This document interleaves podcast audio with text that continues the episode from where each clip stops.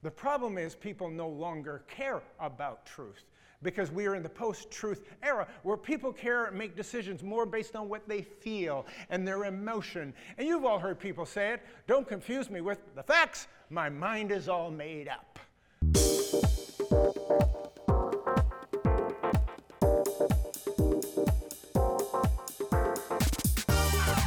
Welcome to Church of the Rock from Winnipeg.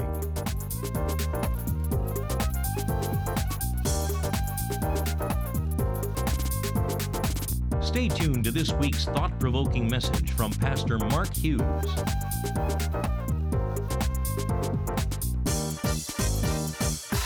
So today, I'm carrying on the series that began last week called Solid Rock or Sinking Sand.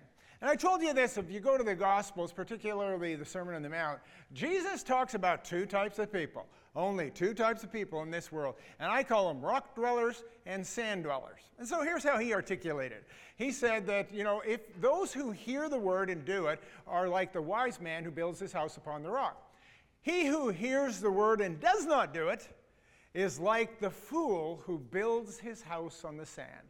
And then the winds will come, and the storms will come, and the rains will come, and the, fall of that house will be great. And I was thinking about that, and I thought, boy, the world must be a bunch of fools because there's nothing we like better than building a house on a beach. So last week I talked about Ocean Tower that was built on South Padre Beach and 31 stories high, and the thing began to sink into the sand, and they had to tear the whole thing down. So this week we're going to go straight across, across the Gulf of Mexico to a place in Florida called Cape Romano.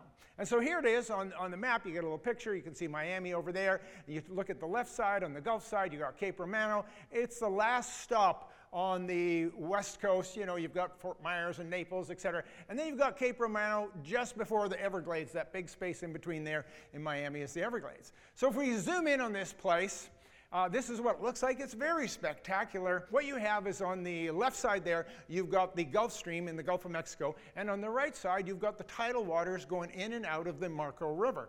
And I've been there the, to this place, and right at the point of that, the current is unbelievably strong. If you were to fall in, you would just get swept away in just seconds, in absolute seconds. So here's the story. The year is 1980, and there's a man by the name of Bob uh, Lee. And Bob Lee was a retired oil man from Tennessee, and he decided that he was going to build his retirement home on a beach, and he picked this spot. Now, he was no dummy. He, he purchased this land and he was going to build a house because he knew this is Hurricane Alley. He knew that every 10 years or so, there's a major hurricane that comes through there. So, what he was going to do was he was going to build his house out of concrete domes. And so, this is what he built. And I mean, you can see these big concrete pillars going down into the sand. You can see these, these you know, fortified domes. And he knew that when the hurricane winds hit those domes, those domes were going to stand. So he carried on, and of course, there's no power there. He's in the middle of nowhere. So he set up solar panels so he would have power. He planted palm trees. And then he had this beautiful home on this beautiful beach in the middle of nowhere, all secluded and all to himself. And here's the view out of his front window. There's the Gulf of Mexico in the background. And all was great for 12 years.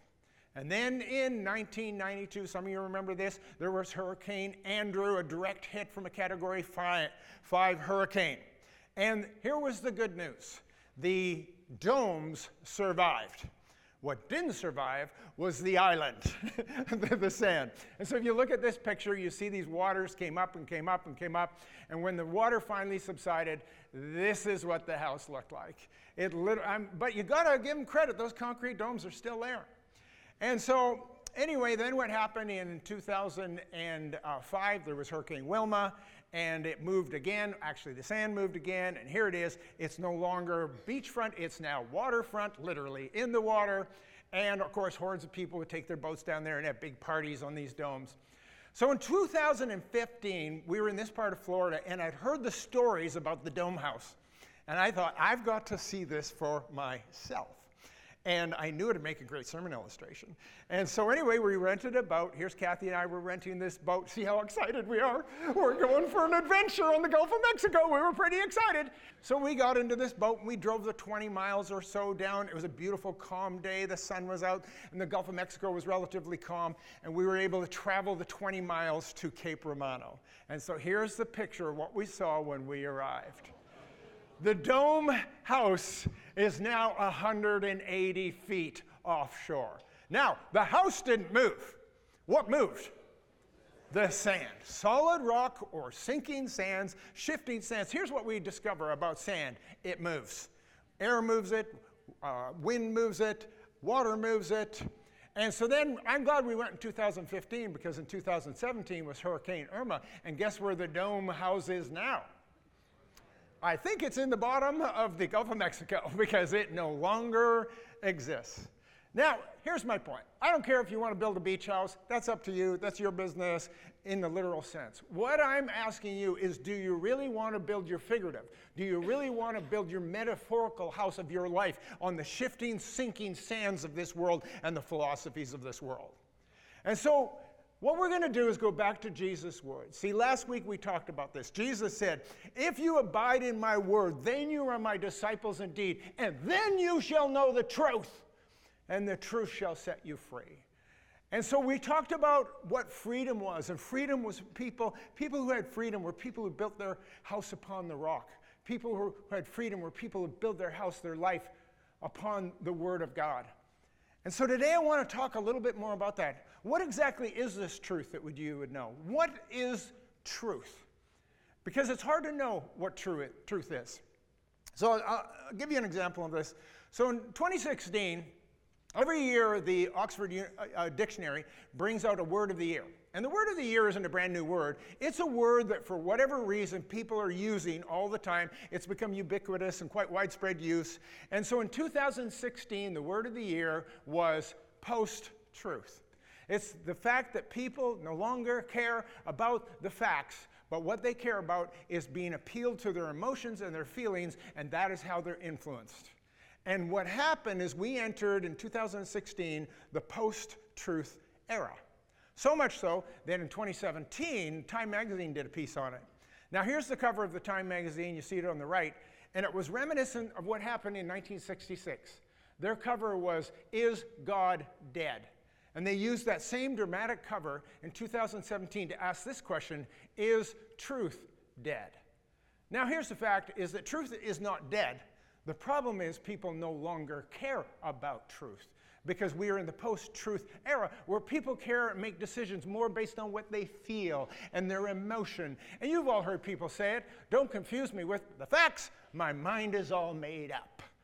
And so we have entered into this season where people actually not only tolerate untruth, they actually have come to expect it. They expect everybody to lie. Do they expect politicians to lie? Yes, they do. They expect advertisers to lie. They expect media to lie. They certainly expect social media to lie. Does anyone really believe anything they read on social media anymore? I always have to laugh when people say, I know it's true because I read it on the internet. The internet. Now, there's a reliable source of information. And of course, that brings us to this point. Like, how do we know the truth? What is truth? So, this is where we're going to go today. I'm going to, I just have one little verse for you. It's in Psalm 119, but it is one of these immensely dramatic verses. So, here we are, Psalm 119, verse 160. The entirety of your word is truth, and every one of your righteous judgments endures forever. Did you catch that? He said, The entirety of your word is truth. Every part of the word of God, every story, every scripture, every word, every fact, every verse. And you see, that's what he says about his own word that the word of God is true and reliable. But see, we live in a post truth, post modern, post Christian society and they completely disregard the Bible, not, they don't believe any of it's true, let alone uh, the whole thing, the entirety of it. And so here's my question for you How are we going to know the truth? And when, when, when we look at our world, and we look at the what people call alternative facts, that's one of my favorite words. When we look at the alternative facts, what basis are we going to know the truth? Well, maybe you're not going to know everything, but at least we would have a foundation on which to build our life. And so, even though the world has jettisoned the Word of God, the big question is is the church standing on the Word of God? And the answer to that is not always. And what has happened is the church is look, see, see, the world has decided they want to live on the beach. And so the world has built their philosophies and their understandings and their ideologies on the shifting, sinking sands of worldly philosophy. And people are moving off the rock and they're disregarding the rock. But the church has always been built on the rock because Jesus said, Upon this rock I will build my church, and the gates of hell will not prevail against it. But the church has been eyeing the beach, and the church has been thinking, I kind of like the look of that sand over there and drifting over that way. And they haven't rejected it in its totality. What they've done is they've kind of softened it a little bit because there's some uncomfortable things in the Word of God. So you have churches and you have denominations. What are they doing? You've seen it all around North America and Western Europe. They're voting on whether they should or should not endorse same sex marriage. They're, they're voting on that. You know, it's like the church constitution. It says the scriptures may be overturned by a two thirds vote of the board of directors. I mean, really? And I understand why, why they're doing it. They're trying to appeal to a culture. I understand that. And so here's where it's gone. This is kind of the mentality of a lot of even evangelical churches today. They say, okay, the Word of God is true as far as matters of faith and practice. But when it comes to science and technology and geography and history, it's not really reliable. It's allegories and metaphors and stories and poetry. But here's my question for you If we cannot rely on the history and the science of Scripture, how do we know any of the rest of it's true? How can we rely on any of it? That's my, my problem with this.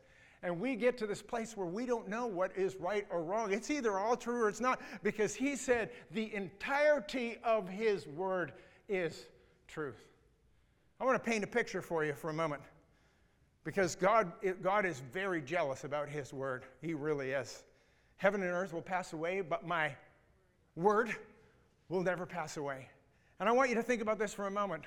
We look at the God who created the heavens and earth, the sovereign providential God of the universe. And he created this great universe that is 13.67 billion light years from one side to the other, incomprehensible, with 100 billion galaxies, each with 100 billion stars. And every one of those stars, he says, he calls by name. And then he created this one planet in the midst of that called Earth, and he filled it with fauna and flora and animals and multiple species. And then he put man in the midst of it. And he said, I want you to know I know everything about you. I bring the rain upon the just and the unjust alike, and not a sparrow falls from the tree that is outside of my will. And he says, Not only that, I have the hairs on your head numbered. Are you kidding me, man?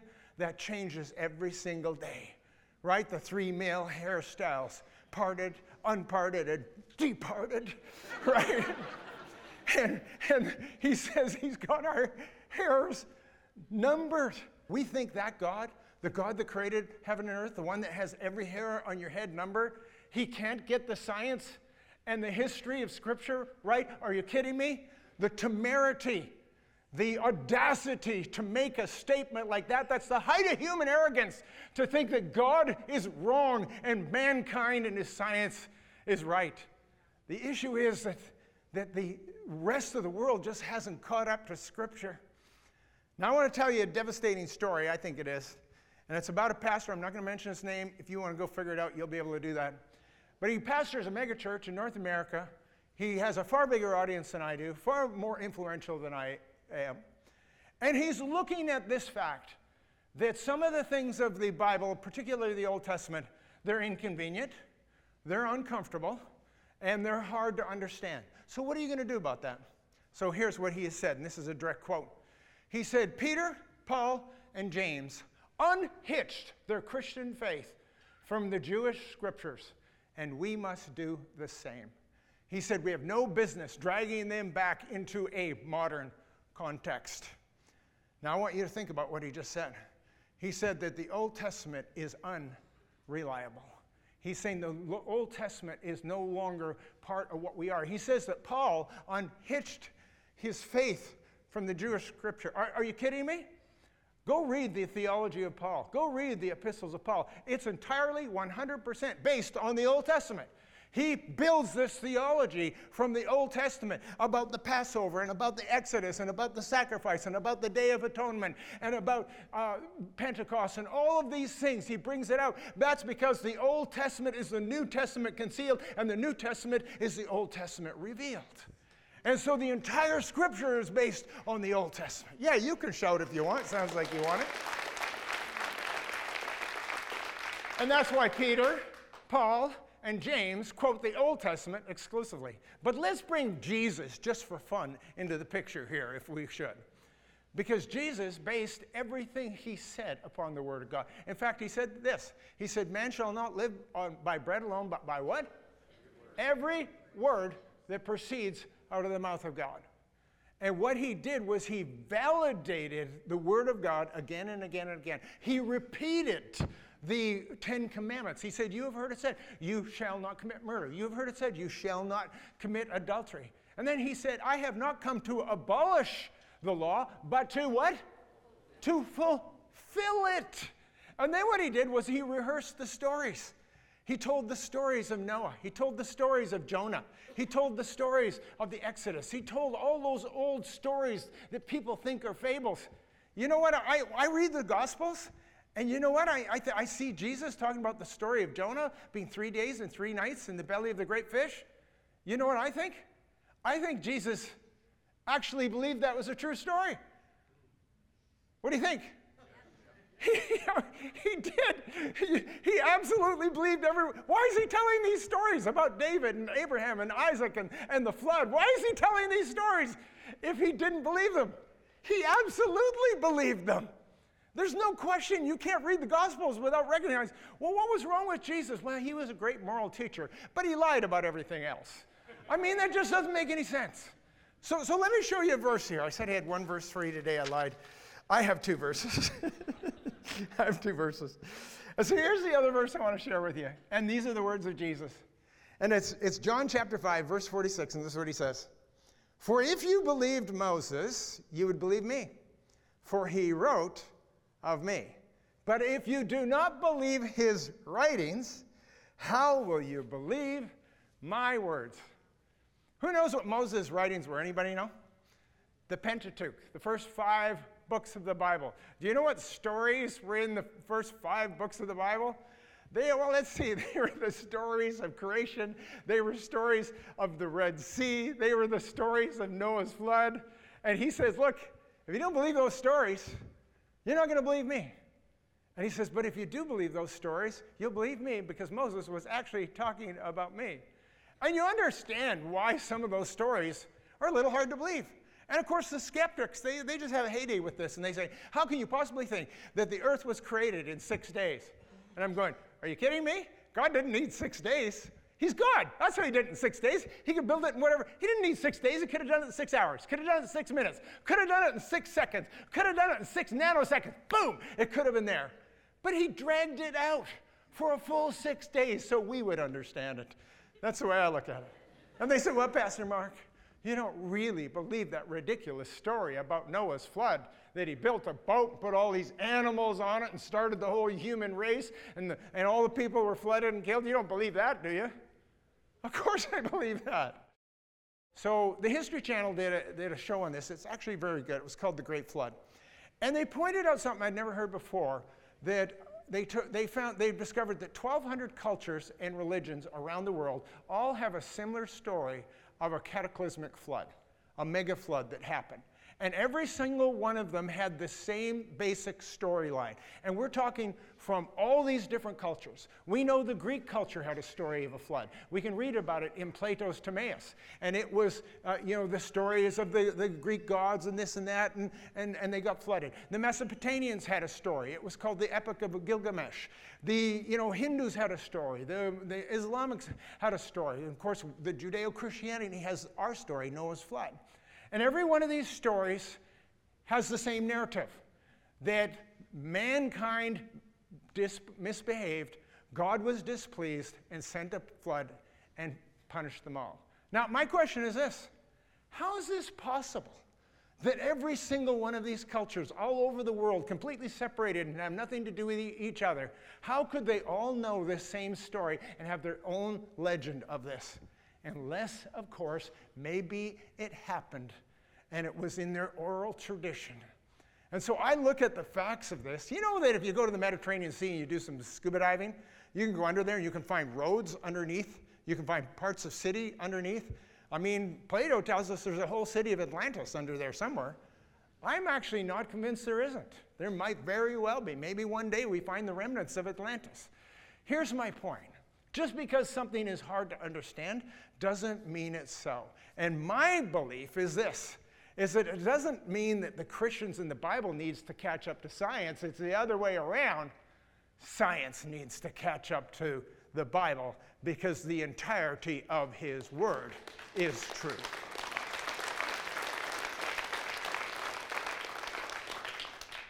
So I want to I want to conclude this message today with a, a, little interesting story that comes from the A&E channel. And uh, probably some of you know what the A&E channel is. It's been around for a long time. And so in the year 2000, they wanted to do a TV special on the 100 most influential people of the last millennium. So from all the way from the year 1000 to 2000, they were going to try to identify 100 most influential people. And I mean, I, I was thinking about that. A whole millennium, a thousand years. What happened between 1000 and 2000 AD? Everything, everything happened. And they decided they were going to try to pick out 100 people that changed the world during that period of time. So, what they did was they gathered 350 scholars and educators, academics, historians, journalists, even some theologians, and they got these 350 people together. And they said, let's work together and let's come up with a list of these 100 people. You can go look it up online. It's a fascinating list. I mean, they have the explorers on it, like you would expect to see. So there's Marco Polo there, and there's Christopher Columbus. The inventors are there. So there's, you know, Thomas Edison, and there's Henry Ford, and there's, you know, Alexander Graham Bell. There's the writers on there. So like uh, William Shakespeare and, and Jane Austen, ladies, she's on it. There's statesmen on it, like uh, you know, uh, Winston Churchill and Nelson Mandela. There's scientists like Jonas Salk and Robert Oppenheimer. Uh, there's musicians on it, like Bach and Mozart and Elvis. I'm glad he made the list. and then at the top of the list, there's, there's three men. And I want to take a moment and I want to do a, a countdown from the, the, three, two, one, the top three most influential people in a period of a whole thousand years. They've got to be pretty important people. So let's go through this. Number three on this list, the third most influential person in a whole millennium of a thousand years, was a man that you all know, Martin Luther. And Martin Luther was a German monk living in the 16th century in Germany, and he was disillusioned with his church, the church, in which he was a priest. And he was disillusioned because they were selling indulgences and letting people buy their way into heaven. They believed in the infallibility of the Pope, and he couldn't believe that, that a man, a human being, could be infallible. But the thing that grieved him more than anything else was that these scriptures were not being regarded as authentic and they were not in the hands of individuals and people. So he had 95 complaints, let's call them. He called them the 95 Theses. And you will remember this on October 30, uh, 1st, 1517, he went to the Wittenberg door in Germany and he nailed these theses to the door.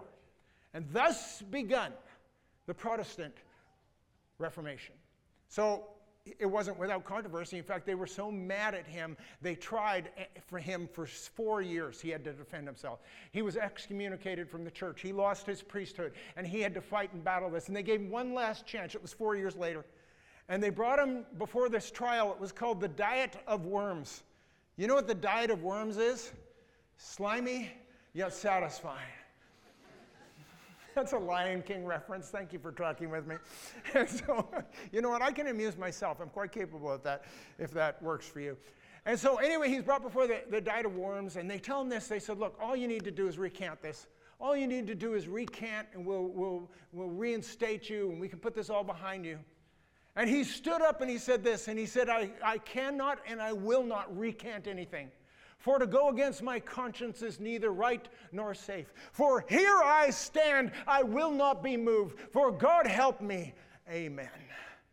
And that moment of him standing on the authority of the Word of God, that was the moment the Protestant Reformation began. And we are all products of that stand he took for the Word of God just over 500 years ago. So he is number three. Number two, you will all recognize as well, and that was Sir Isaac Newton. And I would argue he's probably the greatest scientist of all time. I think quantitatively, I think that all of the modern science that we have today is based on and built upon the work of Isaac Newton. I mean, he was a man that, I mean, he discovered gravity, for goodness sakes. Aren't you glad he discovered gravity? You wouldn't be able to walk up and down the stairs without gravity. Look how, how good it works. now, I know he didn't invent it, but he did discover it, and he articulated how it worked. He also uh, articulated the, the laws of motion and the planetary motion and the tidal effect, and he invented calculus, and the list goes on and on and on and on and on. So many, many of us know the accomplishments of Sir Isaac Newton. But there's one thing most people do not know and have never heard, and it's this that he was an incredibly devout Christian. He was a student of the Word, he was a scholar of the Word, he was a theologian in his own right. And one of his big things that he believed in to the very core of his being is that the Bible was meant to be interpreted literally. And he wrote articles and tracts and books on that one fact alone. And he read his Bible every single day because, are you ready for this? He believed the secrets to the universe and the secrets to the science were actually contained in the words of Scripture. And all of these discoveries he made, he did not make in a vacuum, but he made them as he studied and abided in the Word of God. And his Bible is in the library at Cambridge University in England. And apparently, if you, and I've never seen it, but apparently, if you look through it, there are hundreds and hundreds of notes as he was digging up the truths of the universe because he felt the Word of God contained them. And he understood that science and the Word of God were not just compatible, they were actually inextricably connected. So he's number two. Number one, Johannes Gutenberg. Now, his story is actually a very unsensational story. He was actually not a wealthy man, he was not a, a, highly successful man. He was this little inventor that had an idea for the movable type printing press. And we're talking the year 1450 here. Before that time, people were not only ignorant, but they were illiterate. There was nothing for them to read. Any book or scroll was hand scribed from one to the other to the other. So all the literature was in the hands of the priests and the clergy and the academics, and the grand public didn't need it. They were illiterate and they were completely, totally ignorant except what others told them. And what he wanted to do was he wanted to figure a way to they could print books in mass production. So he, he didn't even have the money to do it, so he borrowed it from this man. And he actually started, he built two printing presses and they were going on in the same in the same building. He had one that did commercial printing, and that's where it paid for his business. And with the other printing press, it was exclusively committed to the printing of the Holy Scriptures. And then this man who loaned him the money sued him for half his business, and he took the lucrative side. And Johannes Gutenberg spent the rest of his life printing the Scripture because he felt it would change the world. And 2,000 or, or 500 and something years later, the world agreed with him. And this is what he said. I'm going to throw it up on screen. He said, It is a press, certainly, but a press from which flow an inexhaustible streams through it. God will spread his word, a spring of truth shall flow from it like a new star. It shall scatter the darkness of ignorance and cause the light heretofore unknown to shine amongst men. He had a passion for the word of God, and he wanted the printing press to be used to print Bibles, the number one book that has ever been printed throughout history, so that men would no longer be in darkness but enlightened to the Word of God because it's the Word of God and only the Word of God that is truth because the entirety of His Word is true. And he who abides in His Word will know the truth, and the truth shall set you free. Let's stand together, shall we? If you'd like a booklet to help you understand more about God's gift of forgiveness and reconciliation through Jesus Christ, please contact us and we'd be happy to send you a free copy of the Book of Hope. Visit our website at www.churchoftherock.ca. Thank you for watching, and God bless you.